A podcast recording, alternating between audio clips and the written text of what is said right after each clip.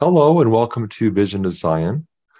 Today we have a special guest, Shawn White, who is volunteered to discuss his near death experience.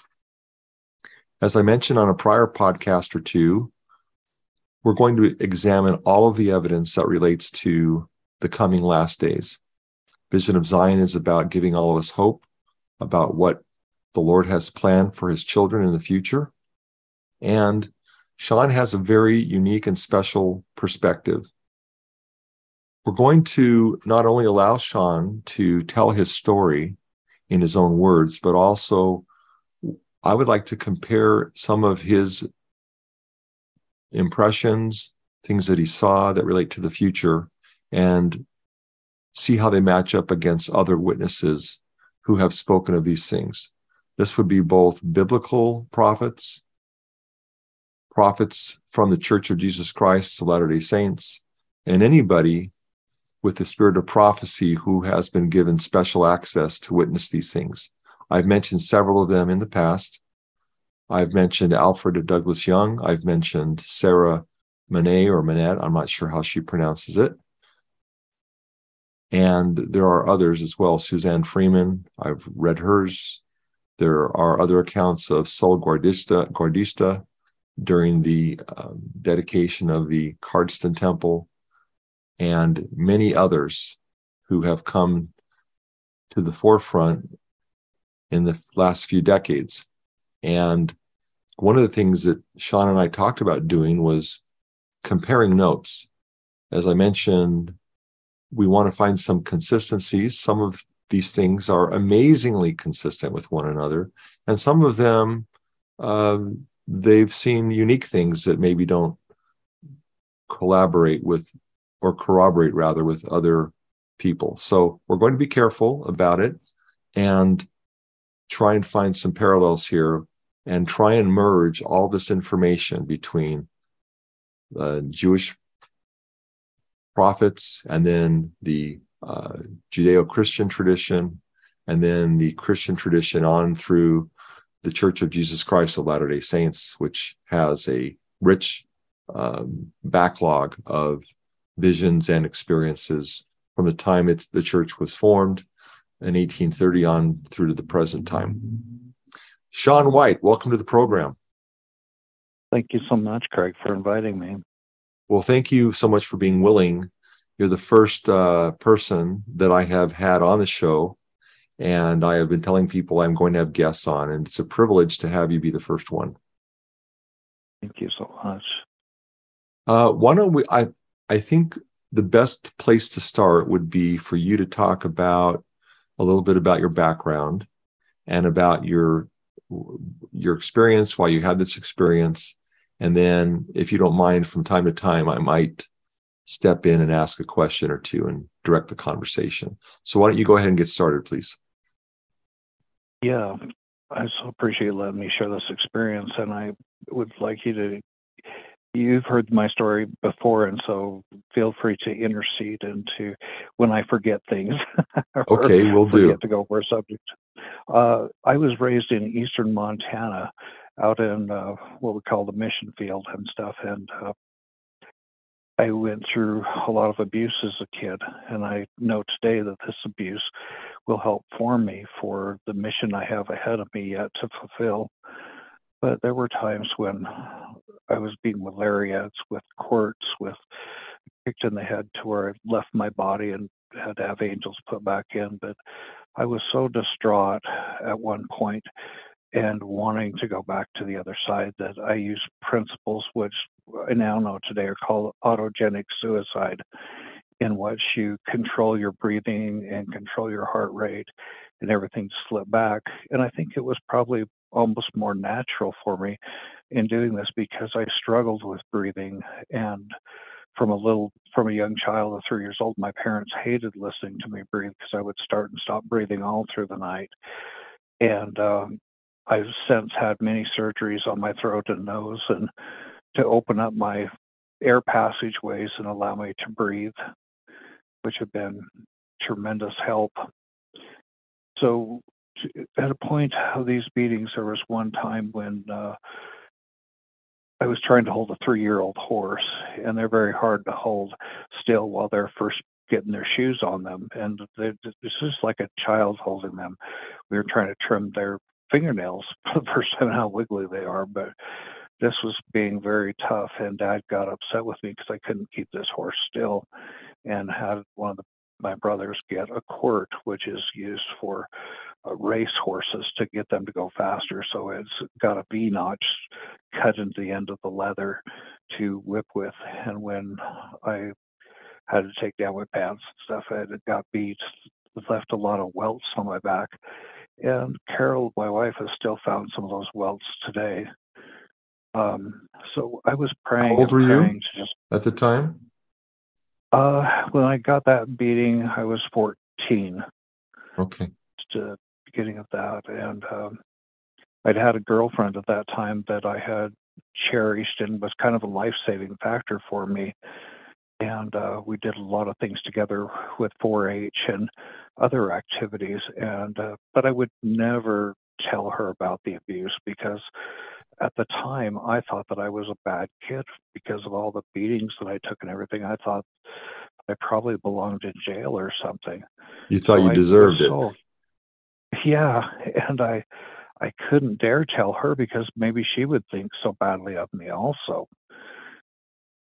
So it was really a conundrum. And with the increased beatings, I got more and more silent, and that does not work in a relationship and she left. And during the time that uh, my brother had missed a cue, because I thought I was going to die in the one with the cord and the whip, and I gave my brother a signal that he missed with all the anxiety and everything.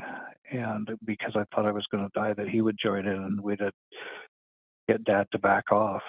And so I was just beyond distraught and pleading with Heavenly Father to go back and was practicing my breathing and my heart rate and when you say go I back, you just wanted you wanted to die. Is that that autogenic uh, process? Yes, I wanted to go okay. back to the other side, back to heaven, because I'd had so many distinct memories of what I felt like was heaven, and now today I know that those are complete after uh, experiencing the many things out there that I've carried on memories from time I arrived here on Earth.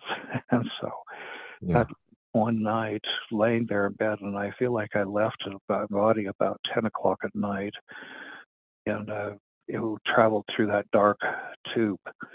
And it was so fast, almost as if I was being sucked by a vacuum cleaner up through this tunnel or tube as I arrived, I knew this light that was coming faster and faster toward me was peace and heaven, and I just knew it was my Heavenly Father up there. And as I arrived, my Uncle Lynn, who had passed away in an accident many years before when a drunk driver hit him, was there to greet me. And I could tell he'd been running or hurrying very fast to get there. Uh, and he said, Shawn, Shawn, why are you back so quickly? And I remembered in that instant that I had been back when I was three because of breathing problems. And, uh, and I remembered the peace and everything. And my mom had recorded that I had awoke from one nap and had asked about Jesus and all these detailed questions when I barely had the words to say mom and dad. And uh, quite a confirmation for me of that experience. So Lynn was, of course, very excited to see me there on the other side. And he was saying, They're waiting for you in the council chambers. We don't have much time. And as we started to walk, walk there's my great grandmother, who I had never met here on earth, coming up the streets, just, you know, not running, but very fast. And, uh, put her arms around me, and I knew her in an instant, even though I'd not met her here on Earth. You knew she, she was your great grandmother when she came up to you. Yeah, even though you never met her. Not you hadn't seen a photograph of her, or it just just uh, an in, intuitive seen, knowledge. I had seen some pictures of her, but I knew in an instance, just even though she appeared to be a bit younger than many of the photos that I had seen, that it was her. And when she wrapped her arms around me with that beautiful white hair that she had as she got older and stuff, uh, and kissed me on the cheek and stuff, that it was just, oh, it was so heavenly. And I could see as I hugged her grandpa running behind her to greet me. And when he put his arms around me and stuff, I, it felt as if I was better friends with him than my own brothers here on earth that I knew him better, and yet I had never met him here on the earth. Can I, can I stop a, uh, you for one second here on that? Sure. I'm sorry to interrupt. I want to hear so much more about this. But this reminds me of when I read about the gathering of the 10 tribes with the body of the saints in the last days. It says that we're going to fall upon each other's necks and kiss each other. And my my great great great great grandfather, I think I said enough greats, Alfred Douglas Young, when he described the scene, he said when he had his out of body experience, that he had no emotional reaction to any of the events that he was watching, and they were spectacular. But when he saw the 10 tribes come and we embraced each other, he said he wept. And I'm wondering if this is the same thing as when we do get together later on down the road as the gathering of Israel becomes literal. Um, if if that's wise, because we recognize people that we don't remember from this life, but maybe some premortal existence or connection. I know that to be true. Later on in some other podcasts, we'll go into more detail of what I was shown about the 10 tribes and the feelings that I had as we greeted each other and met. But I and with uh, when I got through with my this experience, I realized how even though I had several friends and things, how minute my field of friends was in comparison with what I knew on the other side, and how you know just a pin drop compared to what who we really know here. And wow. that's been such a testimony to me as I've met other people and know that I've met them in the pre-existence. so please continue with your story about meeting uh, this other ancestor when he kissed you on the cheek. Yes, uh, Oscar, my grandfather was there, and uh, he had hugged and kissed me there. And I just knew in an instance how close of friends and how what a relationship we had before I came here to Earth, and the dear friendship that we had. Uh, but as we started down the street, Grandma, I was trying to use my mouth because that's the way we communicate here on Earth. And Grandma was like, Shawn, we don't have time for that. And she grabbed my cheek and turned it to her. And as we looked eye to eye with each other, a permission was released that we could communicate like they do on the other side. Uh, telepathically, would that would that be the word we would use today? I think that would be the most appropriate word because I could see everything that she was talking about, and to the point that I could almost smell the experiences she was talking about. It was so vivid and so real. Um, was just beyond imagination of how we could share experiences. This is very, very um, consistent with other people who have died and communicated that there's an ability to just instantaneously know. And it's interesting you had to relearn this skill uh, you know coming from a world where we use maybe some physical um, cues but mainly you know voice.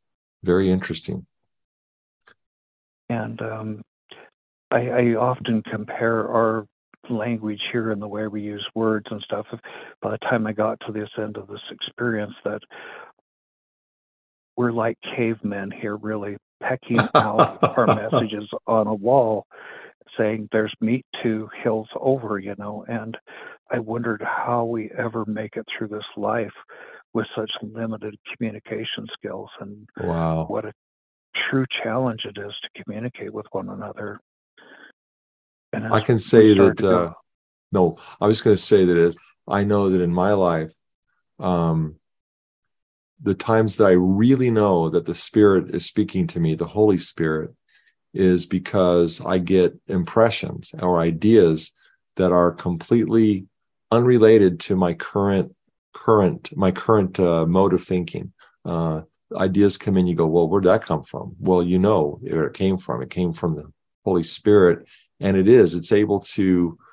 We we say the Spirit speaks to us, but I think the word speech is just our way of saying, I got this impression or this a bundle of knowledge packed together with emotion and, and insight and you know, how it's going to affect us in the future, perhaps, or what we have to do.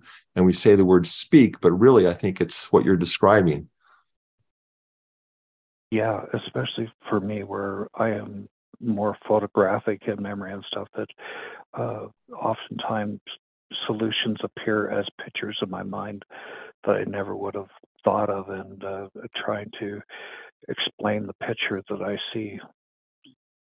Hard in our language at times. So interesting. But as we went further down the street, there were more and more relatives running from different streets to greet me. And uh, I also could see the beautiful flowers along the way and the beautiful fences around the yards and the, the homes. And I could tell that the flowers had a melody to them or a praise that they were constantly this hum of praising Heavenly Father. And since I have seen some videos where people have taken a molecule of water under a microscope and increased uh, the volume of certain frequencies and it goes into the drop of water goes into sacred geometries so to speak beautiful beautiful things and on one a video there, I told my wife, "Oh, if they would just go one tone higher, that would be what I heard of those flowers. It's just if they just please go one tone higher, but they never did." and um, so these relatives, by the time we got toward the end of the street there, and they were all hugging and we were all uh, talking to one another, there must have been over thirty there, and they left me at these marble stairs, the bottom of this beautiful marble stairs, and you had to go up these two or three steps and these beautiful marble columns with um, these beautiful, excuse me, wood doors there. And in the 80s, when I first had an experience with the LDS temple, I saw these pillars and these steps and i was just like oh my gosh somebody knows something or somebody's had this experience because this is exactly the way it was in the 80s in the film. As i approached the door to the council chamber there because they just they had all said at the bottom of the stairs we have to, you have to go up through those doors and they couldn't go further. And uh so I went up and a little bit like wondering you know what I was about to experience. And those doors, as I touched them, I could feel them telling me, Oh, Shawn, you have no idea. We have the best job in the whole world here. We are the doors to the council chamber, and our whole existence is to praise Heavenly Father and to be these council chambers. You don't know we have the best job here. Oh, wow. and, uh, even the flowers were telling me that they had the best job there and my ancestors were telling me they had the best job there that they all felt like they were doing things to for heavenly father and felt so engaged and so a part of helping. So as i pushed those doors open it was a beautiful room with a, a table that was shaped like a keystone in an archway. And uh, Heavenly Father sat at the far end of it from where I entered the door, and the Savior was on his right hand, and a fuzzy image was on the left over there, where I imagine the Holy Ghost sat. And uh, the men were lined around the table, with uh, Joseph Smith being right at the end where I walked in. And I felt to walk around the table, and I stood behind George Albert Smith, and I knew him in an instance, and I had not really studied the prophets or anything, but I I knew them all in an instance. As I looked across from where George Albert Smith sat, there was Moses, and I he looks Moses looks at me. It's like, what can we do for you, Shawn? and it was so deep and so sincere and just like a long lost brother i could just feel this love that he had for me looking into his eyes and in my mind i was going you know you don't know me from adam but then a few seats down there's, there's adam you know so it was really amazing and then heavenly father said shawn let's re- review your life and a review of my life began to play. And before uh, you go into that, let me just say for uh, some of our listeners that uh, George Albert Smith, I think most people might know the name of Joseph Smith, as I've mentioned him before. He was the uh, founding uh, leader that formed the Church of Jesus Christ of Latter day Saints, who we revere as a prophet and was the man chosen to restore many of the lost truths that had been lost over centuries of time from the early Christian church to now what we believe to be the latter day church restored. And then George Albert Smith is one of the men in the line of, of presidents of the church who uh, who succeeded him. He's several people down the line. Uh, he was the prophet during the right after George, uh, excuse me, right after Heber J. Grant passed away, which is right after the end of World War II. George Albert Smith was uh, the uh, designated uh, president and prophet of the church. And then after him came David O. McKay, another name a lot of people recognize. So just kind of set the stage. And and these men have uh, testified, especially George Albert Smith, as I recall, Shawn, about some of his um, crossing over the veil experience. I think I remember one of his, but he is a very loving, charitable man, uh, involved in scouting for many years back in the day. And uh, anyway, why don't you go ahead and continue, Shawn? Sorry about that. No problem. Because I have felt very close to George Albert Smith and have had, since this time period, many experiences where he was present. Um, but going on, Heavenly Father he said, Well, let's have a review of your life. And uh, it's hard to describe how this review played out, but every one of the brethren at that table could see it clearly from their angle of the table. And it was almost like a 3D presentation, uh, laser presentation or something, because it, it, you know, was way better than having a big screen view of my life. And it's surprising how fast it went through uh, compared to our time. And as it completed, I was surprised because there were times that I wasn't the best with my brothers and sisters at that point in my life, and and I didn't feel like I was that good of a kid, especially with what I was going through and everything. And and yet, the things that were the highlights of mine were things that I had forgotten. One and especially was a time when I was in a grocery store and coming through buying something there at a Safeway store, and there was a lady behind me with a child in her arms and one in the cart, and I could tell she was having a really bad day coming through, and I had said something that caused her to smile and lifted her spirits. And that was considered such a high mark or high thing, and they revered that I had done that. And yet I had totally forgotten that experience until mm. that point. So wow, I so interesting was, and very consistent with other people's stories too. Yeah. Uh, at this point, uh, after seeing these things and uh, talking a little bit about them there, uh, Heavenly Father says, Well, you can stay here or you can go back. And I started to open my mouth because I was so used to speaking with my mouth versus just eye to eye. And I began, I started to mouth the words, I want to stay. And the Savior, who had been standing this whole time with me, we were the only two standing in the room, put his hand up like stop. And then he, with his index finger, motioned me, let's go for a walk. And um, we I walked behind the table and we went out the back of the council chamber. But here for a moment, I'd like to say, you know, for many years, I was puzzled as to why the Savior stood and I stood and no one else stood in the meeting or whatever. And I was talking with my wife about this years after we were married. And she goes, Well, Shawn, he was your advocate. He was your lawyer representing you to the Father. He was taking it all for you. And I just broke down in tears and wept because I was like, I can't believe that I didn't see this, that I didn't understand this. And it was so special to understand why he stood there. Mm.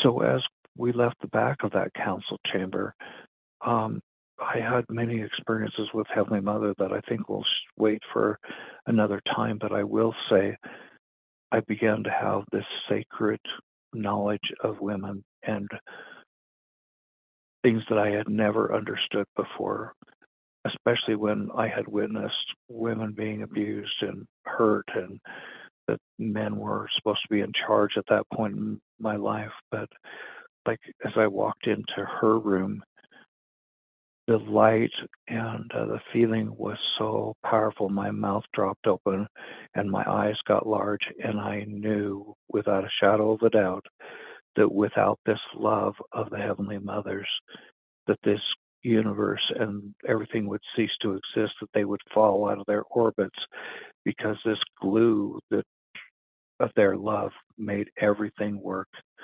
Without wow. it, there was nothing I'd like to touch on this just briefly, if you don't mind, Shawn. Uh, sure. This might be a new concept for many people. For, there may be listeners who don't even maybe believe that there is a God. I'm really hopeful that these podcasts will help people reconsider their position, or if if they're agnostic, to think, okay, well, this there's mounting evidence, and trust me, there's a ton of evidence from these kinds of experiences about the existence of God, despite people trying to discount them as a uh, end of life brain, you know, thing that happens. There's a famous neurologist who talks about his out of body experience, and he can clinically tell you and has all of his documentation. He was gone and uh, was not like this brain was firing weird and had all these crazy experiences in just his brain. These are real. And as far as the mother in heaven goes, uh, this is a very new concept for many people.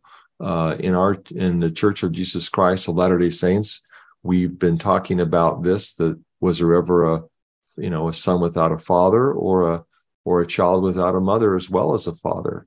And I just want to refer real quickly, Shawn, then we'll get back to this and we will have a bigger discussion about it when you feel it's appropriate. But in Genesis chapter one, Listen to what it says. It says, And God said, Let us make man in our own image. I won't go into the Hebrew part of these words, but just listen to the words here. And God said, Let us make man in our image, after our likeness. And then he goes on to say in verse 27 So God created man in his own image. In the image of God created he them, male and female created he them. So there's a there's a plurality going on in the scriptures in verse 26 and then both the male and the female are created in the images of god and this highly suggests uh, just right out the gate in the first chapter of the bible that there's also a mother involved in this process because certainly god is uh, you know male uh, he's referred to as he throughout scripture. But then there's this uh, woman being made in their image. So just want to throw that out there for people looking for some scriptural context i know that as i left this council chamber for many many years all i was kind of allowed to say was that if we used her name wrong like so many times in the workplace the Father's name and the Savior's name are yelled out in swearing and swear words. That if we used her name like that, that it'd be easier, better for lightning to hit us because it was there was so much reverence for this name, and to have it spoken irreverently or talked about in an ever irreverent way, that um, it would be one of the worst sins. It would just be terrible, terrible, and I never wanted to ever speak wrongly of her again. We do so have another. I'm sorry, please. Go ahead, Greg. I do have, there's another reference also. This one is in the book of Moses, which is part of the Pearl of Great Price, where we see the that the earth, uh, which is a associated, or rather, there is a female spirit associated with this earth. And as sin is uh, multiplying and existing on the face of the earth, that she's groaning in pain and suffering and asking the Lord, when am I going to be relieved of this wickedness? And of course, we know from the book of Revelation that the earth gets a big reprieve, you know, during the millennium in the in the process of becoming a an elevated uh, paradise, paradisical or paradisiacal planet. Um, but there is a female spirit associated with this earth, which is very interesting, uh, I find as well, another evidence of that. And yeah, when I was younger, well, people said, I don't think this was scriptural, but it was said a lot, just what you said. So I love this confirmation, which is that the father is protecting his wife, he's protecting mother um, from the abuses. it's horrible. You can't even turn on a show today, almost any show, without them using the Lord's name in vain. And I do believe, I, I feel it as we talk about it today that uh, her, uh, the female part of the creation energy and the gods is very, very special and sacred and is protected. And uh, and I believe that is why we don't know more or don't have more revealed you know, uh, little, taking away just a little bit from this experience right now, when I was able to get my patriarchal blessing, because we live so far away, I was allowed to have mine from Eldred G. Smith in the church office building.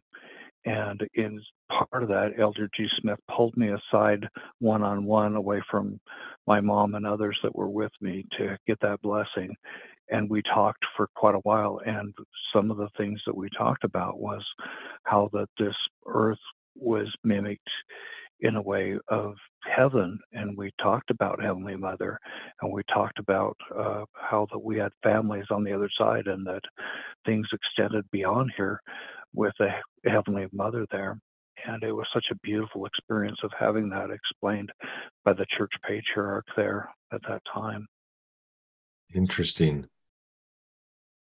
Well, please so, continue. Uh, so as we left that, uh, we the Savior and I had almost like stood in space, looking over through space at the Earth from a distance, and we could see prayers coming up, and they came up as beams of light, uh, with different intensities, and I was really surprised. He showed me how that a mother's prayer for her child in many ways was brighter and had more power coming back to heaven than uh, priesthood blessings and priesthood stuff. And I understand now that the love of a mother and the power and pleading of a mother for her child's safety is carries so much weight with it and so much power that it comes out brighter as it goes back. And those prayers being addressed and, and taken care of with that increased brightness and stuff are are addressed quickly and the best they can, you know, over the others. Just the speed of it and everything was so intense. And at that point, we walked a little bit, and we came. I could see as we approached it that there were these kind of a oval shape of uh, crystals. And as we got closer and closer, I could. It appeared to be almost uh, small quartz crystals just vibrating and creating a portal. And as we walked to this portal and it got bigger and more excited, uh, the Savior held my hand because I would not have had the energy and the knowledge to go through this uh, to different spots. And so we came here to earth and saw things in their present and in their future states. And I saw many friends and uh, loved ones here that I had never met or seen before, and uh, saw that how if I chose not to come back, what would happen. I was also shown uh, taken to spirit prison, and I had been shown trials in my life, uh, one of which would be suicide and taking my life we went to Spirit Prison and saw many different levels of spirit prison. One in which is the people who have committed suicide and rocking back and forth and trying to go back and uh, put their arms around loved ones. And I saw specifically at the age of 14, 15 there that a daughter that I would have, and if I had committed suicide, it affected three generations down, and how distraught I was in seeing these grandsons and so forth, and how it affected their lives, and it brought down their energy and the trials that they had to overcome because I had taken my life, you know. So right. that became very ingrained in me and uh, I, there's some very special pictures I'd love to find again, Bev, like the Savior standing on a edge of a valley, looking over a valley and looking at things and talking over a city. And uh, I experienced that. I was there as we traveled through many different portals and was shown so much. And you uh, describe uh, with the spirit prison. Just go back to spirit prison. I'm sorry. Um, uh, before we leave that topic, can you describe? We have descriptions in First Peter 4 7 and First Peter 3 18 and 19 in the Bible, the New Testament, which indicate that the Savior, during his three days prior to the resurrection, were visiting spirits in prison and preaching the gospel. Now, the uh, the the Church of Jesus Christ, the Latter Day Saints, given uh, based upon a vision given to Joseph F. Smith, who was um, Joseph Smith's nephew. Uh, he was uh, Hyrum Smith's son. He had a vision of the of the of of these ex- things going on, and he had it in October of 1918. And he describes also um, two things. One, he said that uh, people uh, saw the absence of their bodies as like a bondage, uh, they really wanted their bodies back, which is completely different from the Greek philosophy philosophers.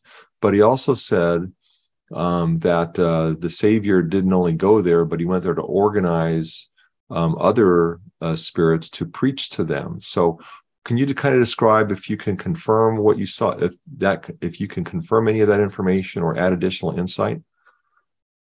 Yes, uh, a few years back, I happened to see uh, the Ohio Earthworks, and in there, uh, they have got this. Oh, it must be 40 to 80 acres and the mounds and the way the hills are and stuff, and it's shaped like the plan of salvation. But I got so excited when I saw one part, and uh, it was the exact shape of Spirit Prison, and it even had the interview office there that I had seen.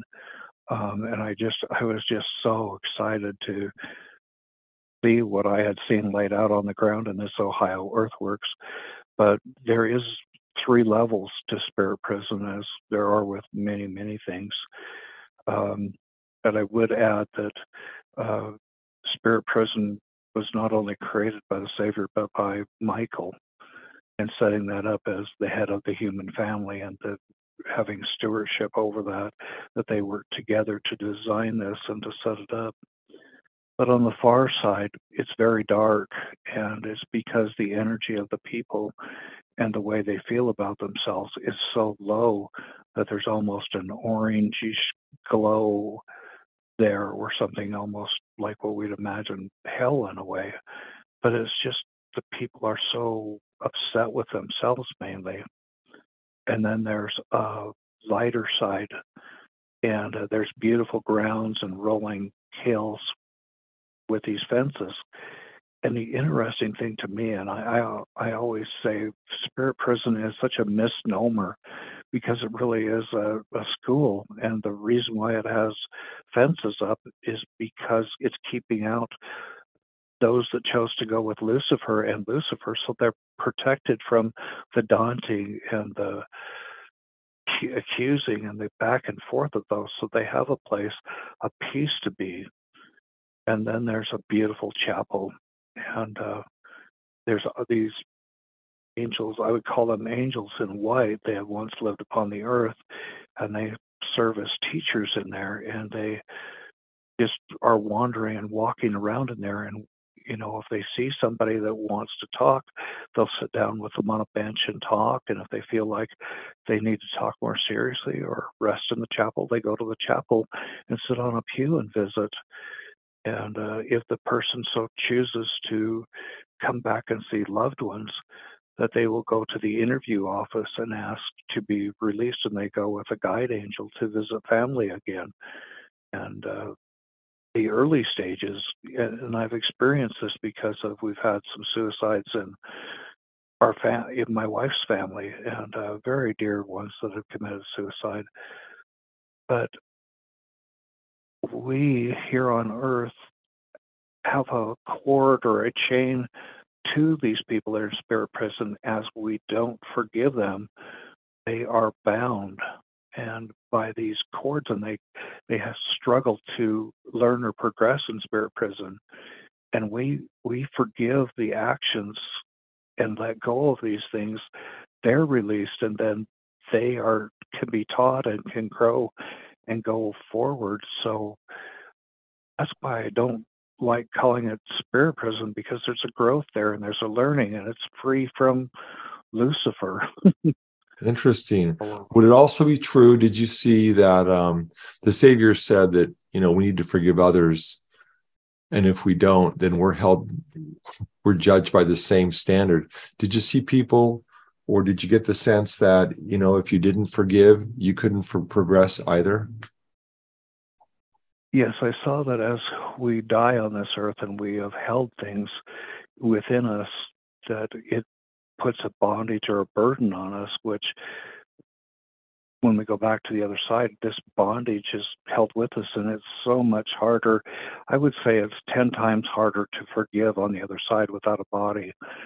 And that may be an understatement, but it, it, it carries with us. And like in Alma, he talks about when we die, it's so important to die with a yearning or a wanting to go forward and to serve and to see Christ in that. Then, as we do that, it is such a blessing to us. But if we die with an addiction or with a burden upon us, that we're kind of bound to those addictions still. And like in, as my experience was so early in the 70s, there weren't very many books on there. In fact, in the 80s was the first time I'd heard of a book out, and um, trying to think of the name of this fellow, but he talked about spirits coming back and uh, going to the bars and trying to get inside somebody's body as they were drinking to feel that rush again because they longed for that feeling of being drunk again and the experience. And so I could definitely see that we are bound by the things that we wanted in this earth, like Alma said. Um, very interesting. The addiction part I've heard of before that overcoming an addiction. So I, am just thinking of a person, let's say, that has a, uh, let's say they're a tobacco problem. They just constantly are smoking and they have that nicotine addiction to then suddenly die and be without their body. How hard that must be to, um, if that addiction is accentuated by the fact they can't satisfy the craving and the big thing over there and and it's the same here is that one of the best ways to overcome addiction is to try to find a way to serve try to find a way to go outside of oneself and one's feelings and try to help somebody else and that's where you kind of go into training with these angels and start to serve with them and learn the ropes so to speak and see if you can help as they do because there's a, a growth period. You don't even if you die righteous there you still don't understand how to travel back around and do different things or how to carry messages down to loved ones when it's granted by our heavenly father there's a learning curve there it's so interesting i'm so grateful for the deacon's advisor when i was 12 years old who had us go rake leaves at a at a at a house for an older couple that lived in a trailer park. And we just raked leaves, and I'd never, I don't think I ever did any service for anybody before that I could think of. And it was a, it was a game changer. How happy I felt it, Huh. I, I still get emotional thinking about what a change that was for me in my life to to realize that just an act of service can make me feel so good. I always tell people when they're stumped and they don't know what to do and they don't know where to go, find a way to. I mean, uh, I get totally away from our message here, but our we had a doc that was in uh, suicide overall. We've gone through like 37 suicide attempts, and the other day we were going to go meet with the doctors, and uh, um, and I was doing this over and over and not getting any new results, and I was just mad and and I was like just praying as I was working. I can't go there. I expect new results or bet if I'm angry inside. And the picture came in my mind of help those at work, being a weld inspector and I noticed somebody dropped a hammer while I was at their station or somebody turning a beam around.